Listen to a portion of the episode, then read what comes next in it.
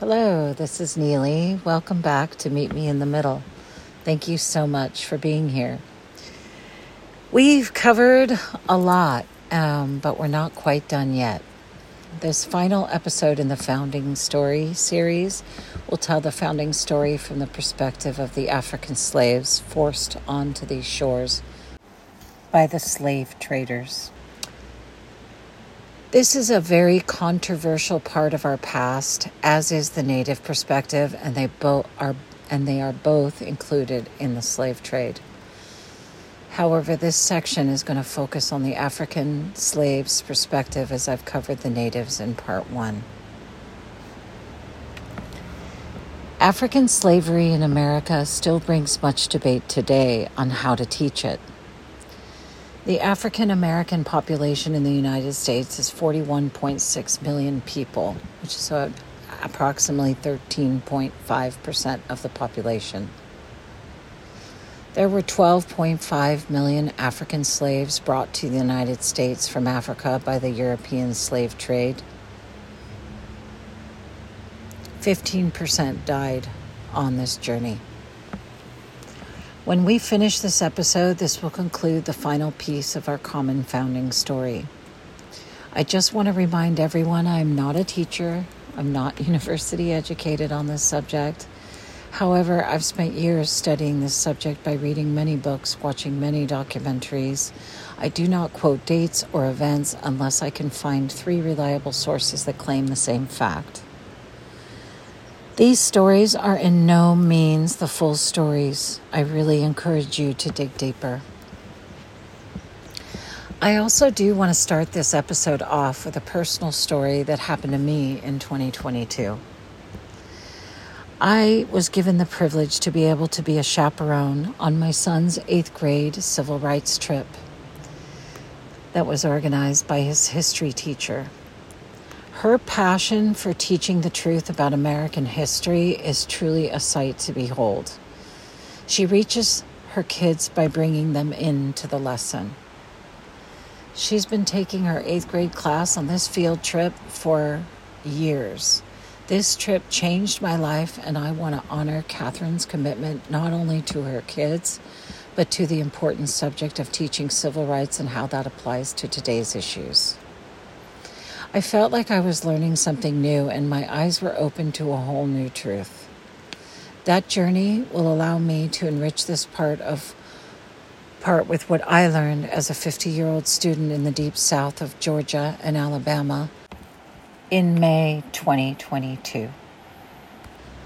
Just to remind you, these two states succeeded from the Union as part of a group of 11 states creating the Confederate States and fought in the Civil War to keep slavery.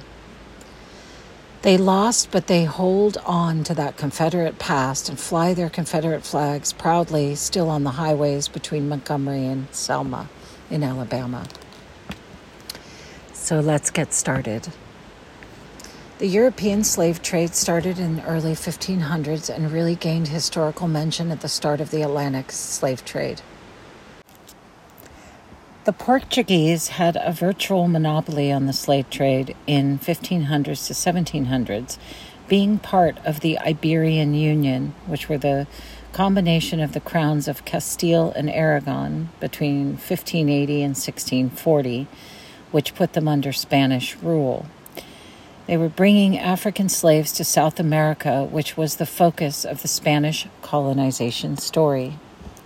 Slaves were classified as indentured servants, as many men and women of European origins came to the colonies under this title and had to work off their debts to become free. Britain would send criminals for transportation they were sold by the captains who paid their passage and upkeep to recoup their costs and to profit on human trafficking. These plantation owners who bought the slaves would then they would become property for a set period of time. Africans were brought here without any such contract to be freed. This podcast will focus on the territory on what is known as the United States of America, as we did in part one and two of this series. In 1526, the first African slaves arrived in South Carolina. The exact number is not known. Lucas Vasquez de Ayllon, a Spanish explorer, along with 600 colonists, occupied the South Carolina region in attempt to start a colony, which failed and some of the slaves escaped. These slaves found refuge amongst the natives. Others were moved to Georgia to start a new colony, which also failed, and then they were returned to San Domingo after an epidemic broke out. August 28, 1585, Don Pedro Mendez de Alves brought three African slaves with him to start a colony in St. Uh, St. Augustine, Florida. In 1606, the first enslaved African was born and named Augustine. In 1619, African slaves were brought to Point Comfort, Virginia, and sold to the Jamestown settlers. These slaves were taken from their homes in the Congo and boarded onto a ship heading to South America when two British ships came upon the Portuguese slave ship and took them from the Portuguese. This was the true beginning of what would set off a path of slavery and a fight for freedom that lasted for centuries. Slavery was not defined in legal terms. It is said until John Punch, a Virginia slave who ran away in 1640 with two other indentured servants of European background. Of course, they were caught, and only John Punch was sentenced to life as a slave.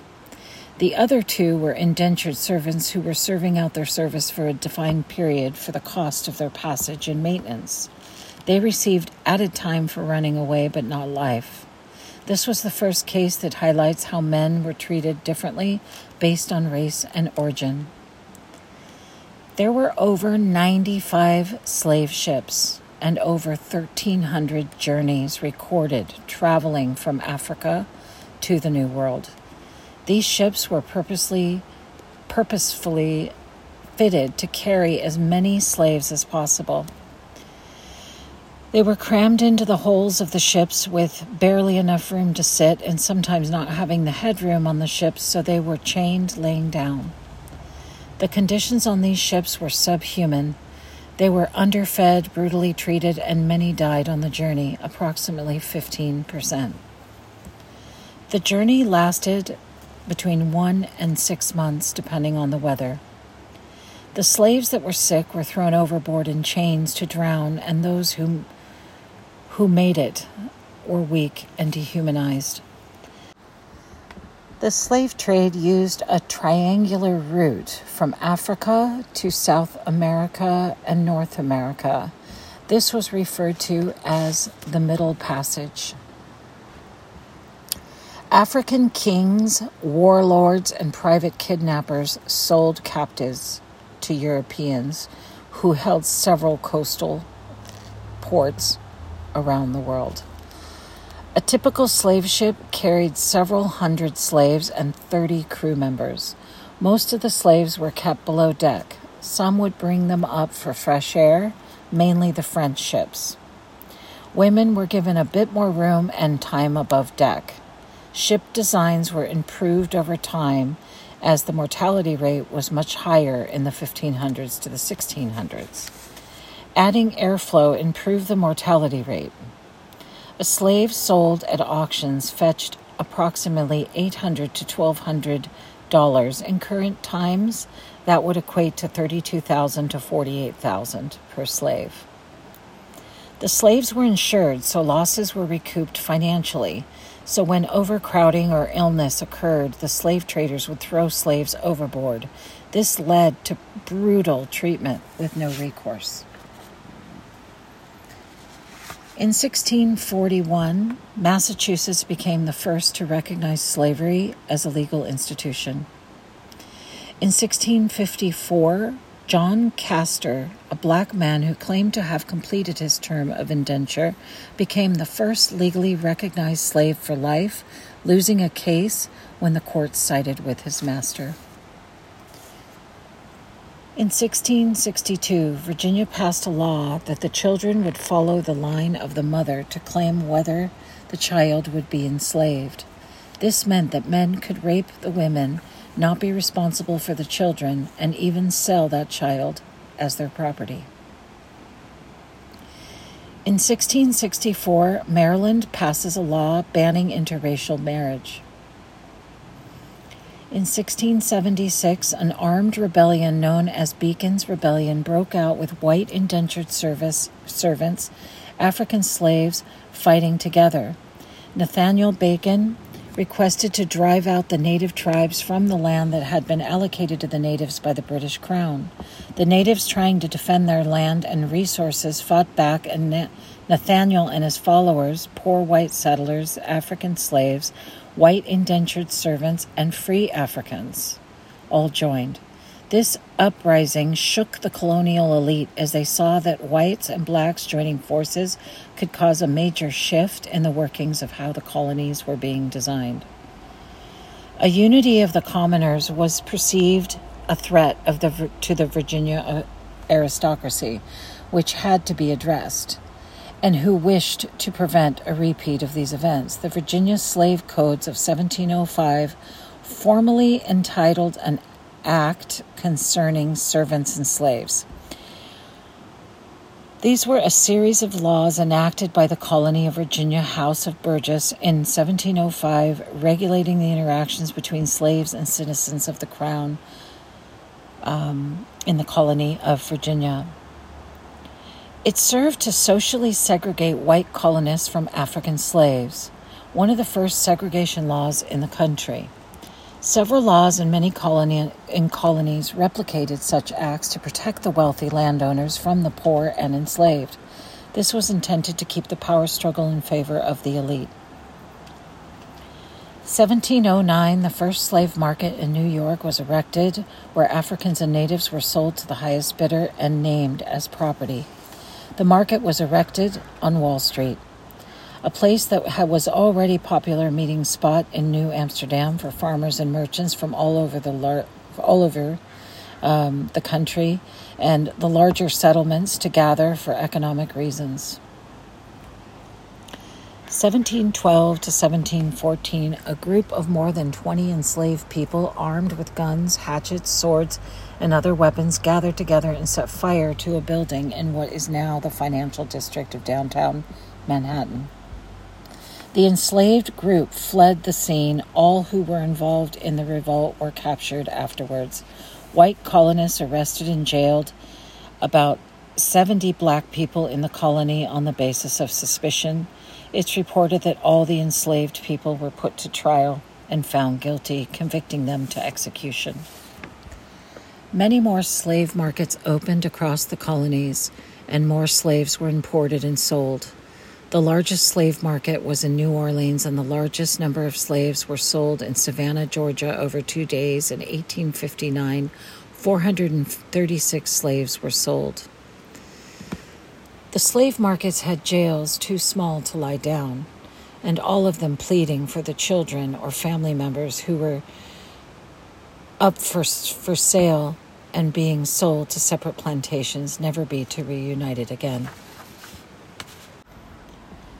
In 1770, a man known as Crispus Attucks was shot in the Boston Massacre, as it's known, and the first American killed as part of the prelude to the American Revolution.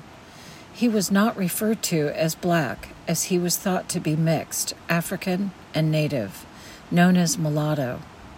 This was to describe skin tone, not ethnicity. In 1775, the Pennsylvania Society for Abolition of Slavery was founded. The Quakers and the Presbyterians were against slavery from the start, as they saw it as immoral. They joined colonies across across the land uh, in the abolitionist movement. In 1775, General George Washington, revising an earlier edict and at the onset of the Revolutionary War ordered recruiting officers to accept free blacks in the army, more than 5,000, mainly from the North, fought against the British in the Revolutionary War. In, in 1776, the Declaration of Independence, the first lines that all men are created equal that they are endowed by their Creator with certain unalienable rights.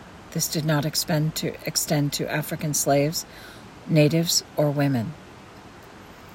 Also in 1776, the British promised freedom to any slave that fought for the British, and it was said over 35,000 slaves fled to join the British. Virginia, Maryland, and North Carolina's population of enslaved Africans accounted for approximately 50% of their population due to the agriculture and tobacco, uh, agriculture of tobacco and cotton.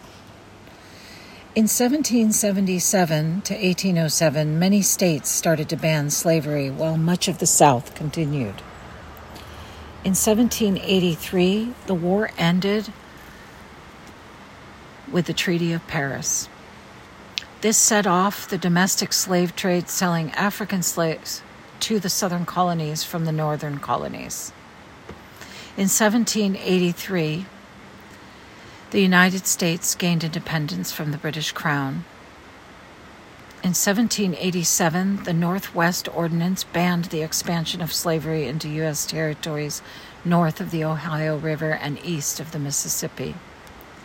In 1787, during the Constitutional Convention, where the colonies got together to draft the U.S. Constitution, many discussions were had on how to count the African slave population. The Three Fifths Compromise enabled large colonies to count their slave popula- populations as three fifths of the population to gain representation and seats in the House of Representatives, even though they could not vote women could also not vote. In 1793, the Fugitive Slave Act passed, making it a crime to harbor an escaped slave or interfere with the arrest of a slave. In the late 1700s, the abolitionist movement had started and took hold across the globe, banning slavery, slowly filtering to the colonies. In 1804, the northern states had abolished slavery. In 1807, the Slave Trade Act abolished the slave trade but not slavery. This was intended to stop the kidnapping and sale of foreign slaves brought to America. Breeding slaves became a practice as the import was being abolished and the domestic slave trade was drying up. The practice of forced breeding became a way to ensure the raising of new slaves through force. It's important to note that the first 18 presidents were slave owners. However, the eighth president, Martin Van Buren, owned one slave who escaped and remained free. In 1814, Van Buren did not try to find him. The 18th president, Ulysses S. Grant, owned one slave and freed him in 1859. George Washington freed all his slaves in his will. He died in 1797. Thomas Jefferson fathered multiple enslaved children during his presidency. In 1860, when President Abraham Lincoln was elected to office, 11 states seceded from the Union as they wanted to keep slavery in those states. This kicked off the Civil War, which lasted from 1861 to 1865. The 11 states that joined the Confederate States seceded from the Union were as follows Florida, Alabama, Georgia, Louisiana, Texas, Virginia, North Carolina, Tennessee, Arkansas, and Arizona and New Mexico became part of the Confederacy, but were not part of the Union until 1912. The Confederates lost the war, rejoining the Union, although they were never officially recognized as having succeeded. Arizona and New Mexico did not join until 1912. In 1863, during the Civil War, George Washington signed the executive order known as the Emancipation Proclamation, also known as Proclamation 95. Freeing all slaves during the Civil War came with many complexities and declared that any person not adhering to this proclamation was in direct violation against the United States. The Gettysburg Address Lincoln spoke at the dedication of the Gettysburg Battlefield Cemetery on November 19, 1863. And in three minutes, he asserted that the nation was born not in 1789, but in 1776, conceived in liberty and dedicated to the proposition that all men are created equal. He defined the war as dedicated to the principles of liberty and equality for all. He declared that the deaths of so many brave soldiers would not be in vain, that slavery would end and the future of democracy would be assured, that government of the people, by the people, for the people shall not perish from the earth.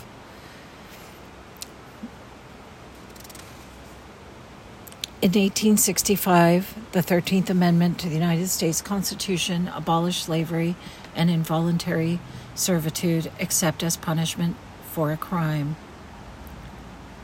In 1865, Special Field Order Number 15 were military orders provided for the confiscation of 400,000 acres of land along the Atlantic coast of South Carolina, Georgia, and Florida, dividing it into 40 acres plots to be settled by freed slaves. Approximately 18,000 enslaved Africans were rehomed. This was known as 40 acres and a mule. This was intended to provide each settlement with a mule to help plow the fields of their plots. In April 14, April 14th, 1865, John Wilkes Booth, who had contacts with the Confederate Secret Service, assassinated Abraham Lincoln. In 1865, the Ku Klux Klan, a white supremacist right wing terrorist group responsible for the heinous killing and lynching of all non white persons, predominantly against the black people and natives, was established.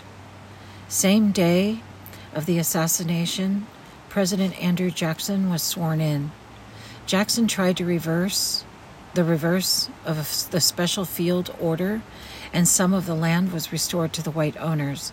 His motives was to focus on paid labor instead of land ownership, as the plantations suffered and were in much need of laborers. A select committee of Freedmen's Affairs, which focused on all the president's orders relating to the freeing of slaves, were discussed. The Freedmen, Freedmen's Bureau was established as a U.S. government agency from 1865 to 1872 to direct provisions such as clothing, fuel, shelter, food to those suffering, then known as refugees. In 1862 to 1916, the Homestead Act passed. This was to help develop the American West and spur economic growth. Congress passed the Homestead Act of 1862, which provided 160 acres of federal land to anyone who agreed to farm the land. The act distributed millions of acres of Western land to individual settlers. This did not include freed men, as the Africans freed were not U.S. citizens.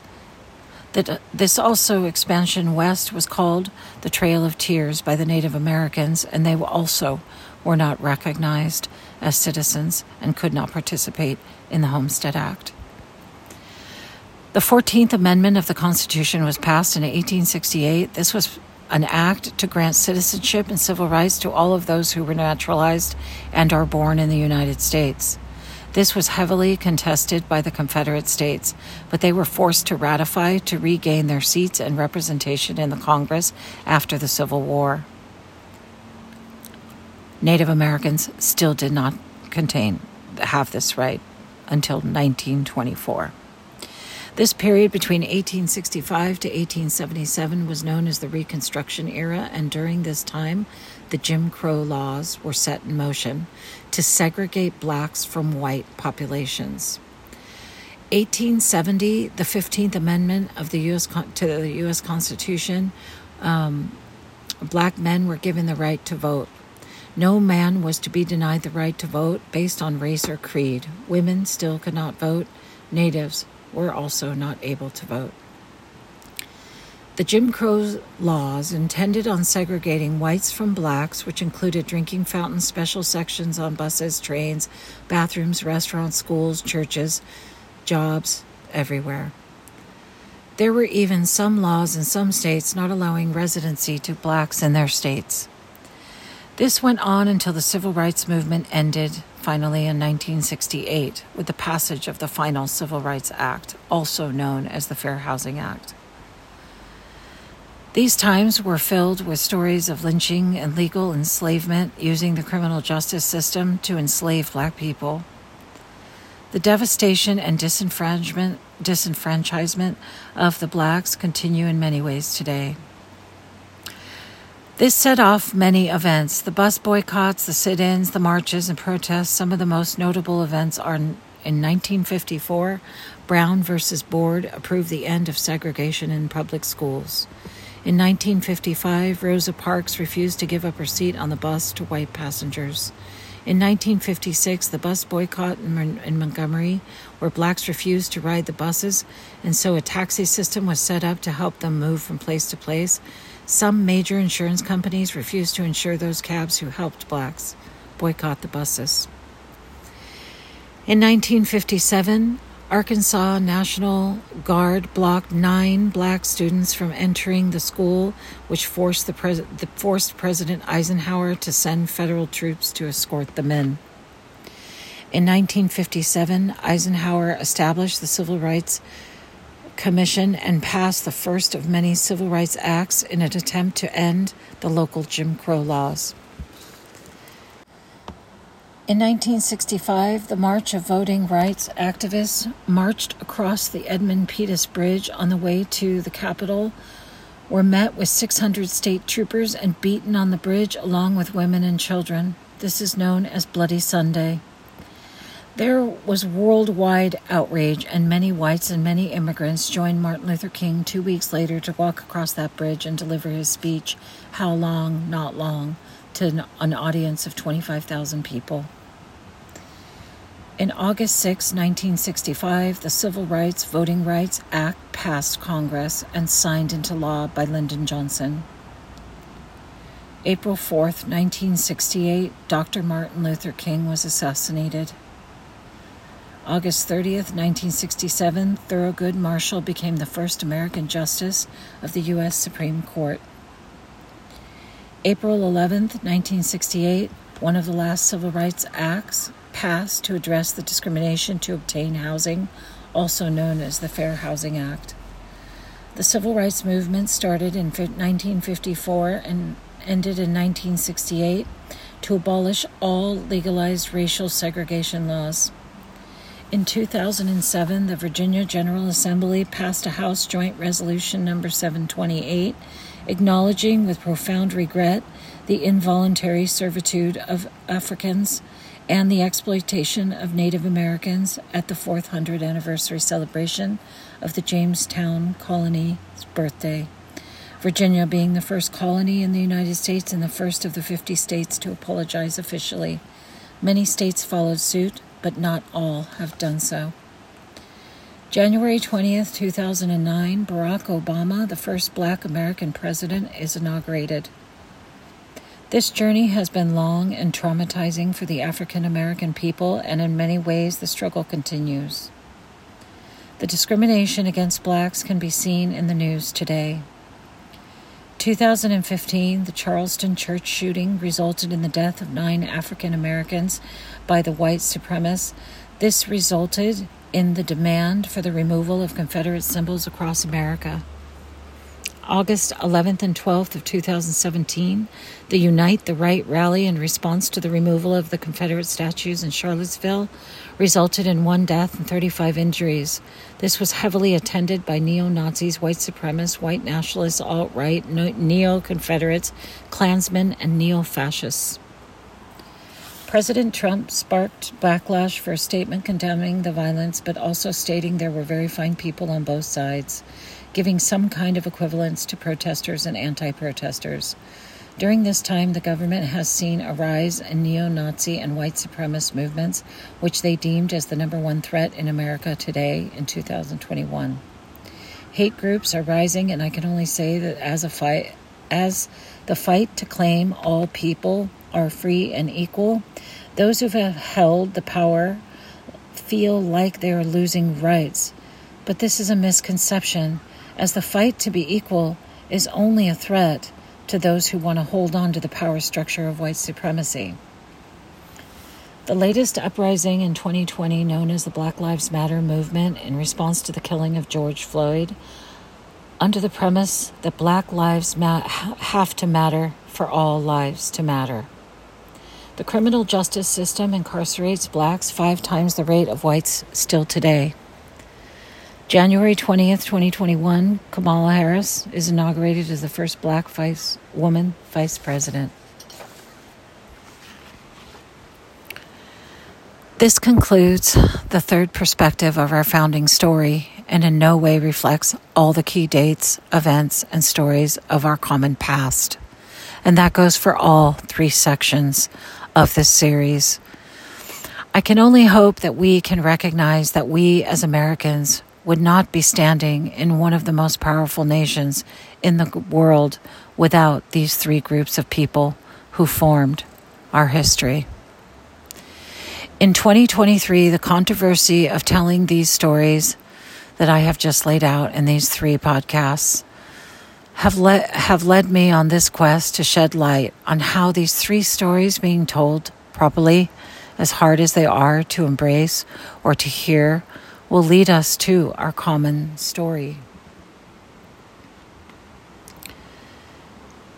This also, slavery, even though slavery has been practiced for thousands of years, and some would ex- some Americans today would excuse America's participation and proliferation of the slave trade as that was what it was back then. This is not inclusive or representative of those who suffered the trauma. This is by also doing this, you're highli- I'm highlighting the fact that what I said in episode one the United States was built on stolen land, built by slaves, and ruled by immigrants. This is a horrible reality, but it is true. And again, this is not to shame, it's to embrace and enlighten ourselves, to have a common ground, to firmly stand together as one nation. As we are now all Americans, and we must all own our common story. Many positive changes have been made to stop the proliferation of practices that disenfranchise any American from practicing in the acts afforded us by the U.S. Constitution, along with its amendments. We still have a ways to go, and only from the middle ground, with the knowledge of the truth in our minds, can we charge forward in search of a more perfect union. We all have a claim and a place in our founding story under one flag in the United States of America. This is our common founding story and should be told in its entirety to ensure we never allow the laws or governance to repeat the past. Meet Me in the Middle is about finding unity in the middle. I hope you will continue with me as we delve into the founding documents series and government structure series at the federal and state level eventually getting to the key issues that will allow us to make informed choices at the ballot box. My goal is to eventually get to a point where we're attracting guests to debate these hard issues that are in the current that are current events happening today and ways that we together as Americans can join in the fight of the things that are right and the things that bind us. Thank you so much for listening, and I hope that you like this podcast enough to share and like and rate and spread the movement of understanding. I will soon be launching my website where I can make available links to resources and books that will help you dig deeper. Please keep learning, as I do. The more we know, the more we grow, as cheesy as that sounds. My quest is to break down the walls and start talking again. Meet me in the middle. I'll see you on the next episode. Thank you.